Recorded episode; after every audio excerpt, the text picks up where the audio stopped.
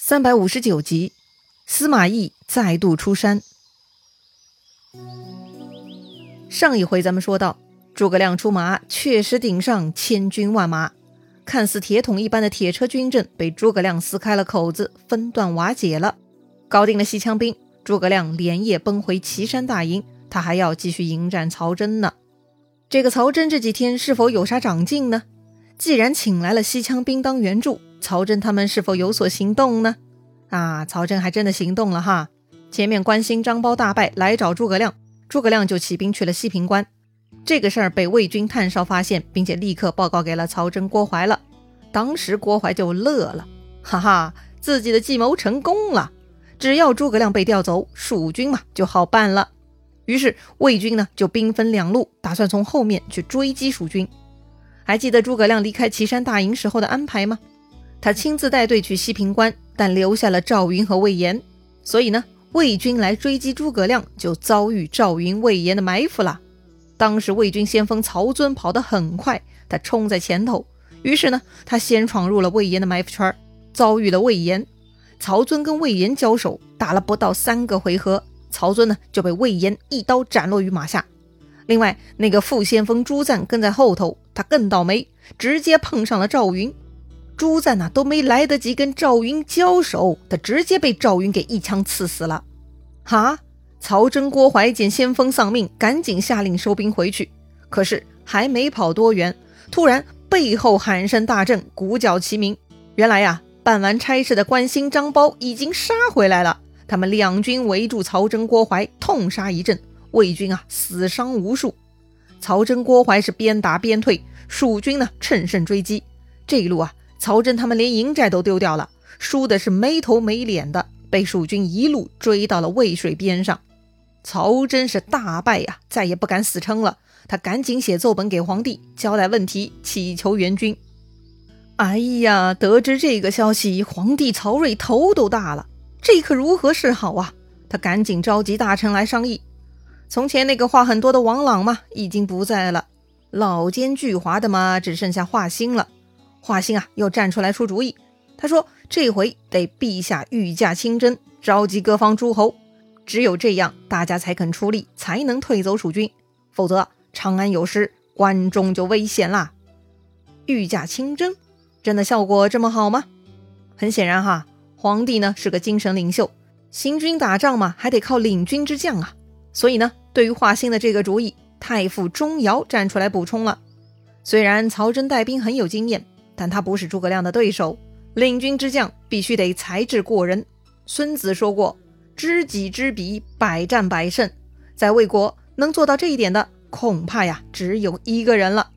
钟繇说呀，他愿意用全家性命作保，举荐一个人来领兵。哦，谁呀？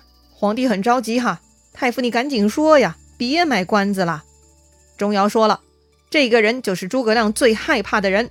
诸葛亮出兵前想尽办法散布谣言，就是为了让陛下不用此人。后来他奸计得逞，才敢长驱大进。如果陛下肯再用此人，他必然能够退走诸葛亮。哦，到底是谁呀？皇帝呀还在问。要说这皇帝怎么是黄鱼脑子呢？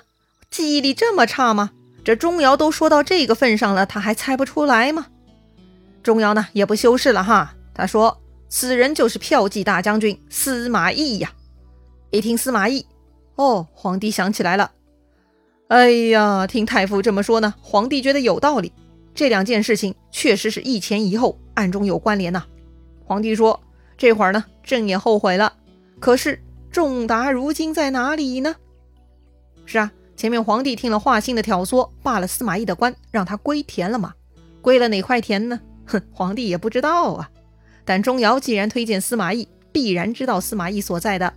钟繇说：“司马懿在宛城闲住呢。”好，既然如此，皇帝立刻下诏，派遣使者手持符节，连夜去宛城宣诏，恢复司马懿的官职，加为平西都督，让他召集南阳诸路军马前赴长安。皇帝呢，也准备御驾亲征，要跟司马懿在长安会合。要说呢，这个司马懿确实是诸葛亮的大克星啊。还算钟繇头脑清醒，这么一来，诸葛亮做事就没那么顺心如意了。话说诸葛亮退走曹真，杀到渭水边。诸葛亮心中很高兴哈，这北伐的势头非常好，诸葛亮是信心大增。但就在这个时候，突然下面来报，说是李丰来了。哈，诸葛亮吓了一跳，赶紧召见。哎，这个李丰是谁呀？为啥诸葛亮紧张了呢？其实啊，这个李丰是李严的儿子。李严嘛，就是如今镇守白帝城，专门负责抵御东吴的负责人了。李丰千里迢迢过来，显然是李严那边出问题了，很可能是东吴来犯了，所以诸葛亮紧张啊。不过呢，李丰一进入大帐，是喜笑颜开。原来呀，他是来报喜的。哦，是什么喜事呢？李丰啊，向诸葛亮报告说呀，孟达来投降了。孟达这个叛贼，当年不顾关公生死投降了魏国。这会儿他又来投降蜀国，哼，值得庆贺吗？哎，要说呢，今日不同往昔呀。孟达如今的投降，筹码还是很大的。孟达自从投降啊，他在魏国混得很不错，特别呢得到了曹丕的喜爱和重用，负责镇守京城、新城、上庸，是魏国在西南部的重要边境力量。但是啊，自从曹丕过世，曹睿继位，孟达的日子啊就大不如从前了。他经常遭人攻击，所以啊，孟达呢又想回到蜀国的怀抱了。这个也正常哈。曹睿继位，连司马懿这样的托孤老臣都被贬了，更何况孟达这种边疆大臣嘛。孟达在蜀国的时候呢，就跟李严关系很好。上一回曹丕五路大军伐蜀，孟达就是其中的一路。当时也是李严给孟达写信，让他假装生病拖延行军，也算是为蜀国做过一些贡献的。如今孟达在魏国混得不开心，就多次联络李严，表达自己想回归蜀国的意图。特别呢，这回听说丞相伐魏，孟达就准备在上庸等三地起兵接应。孟达说呀，他负责进攻洛阳，丞相进攻长安。如果能拿下两京，那就天下可定了。哎，所谓两京嘛，西京长安，东京洛阳，也就是指两个京都哈。说完这些呢，李丰拿出孟达多次写给李严的信，交给诸葛亮。诸葛亮一看，果然如此。孟达的接应强大而有力，这事儿啊不在之前诸葛亮的计划中，但是这确实是天大的喜事啊！诸葛亮是非常高兴，他立刻重重赏赐李丰等人。还没等大家高兴太久哈，突然西奏来报说呢，魏国那边皇帝曹睿要御驾亲征来长安了，而且还下诏恢复了司马懿的官职，还加封他为平西都督，令他起兵南阳到长安会合呢。听到这个消息啊，诸葛亮顿时脸色大变，十分惊骇。不至于吧？小小曹睿，就算御驾亲征又怎么了？他要是来长安，直接把他活捉就好了。丞相怎得如此惊讶呢？马谡呢，就在旁边说话了。哼，要说呀，曾经是诸葛亮蛔虫的马谡，这会儿呢，却没有看懂诸葛亮，他还以为诸葛亮在担心曹睿哈。诸葛亮摇摇头，说呀，我怎么会担心曹睿呢？我所担心的就是司马懿一个人。如今孟达准备起兵，此时碰上司马懿，孟达一定不是他的对手。孟达要是死了，攻取中原就难了。确实，诸葛亮呢是忌惮司马懿的。上回听说司马懿来守雍凉之地，诸葛亮就急吼吼想出兵，当时就想趁司马懿立足未稳而下手。后来曹睿罢了司马懿的官，诸葛亮非常高兴，就安心出兵来切菜了。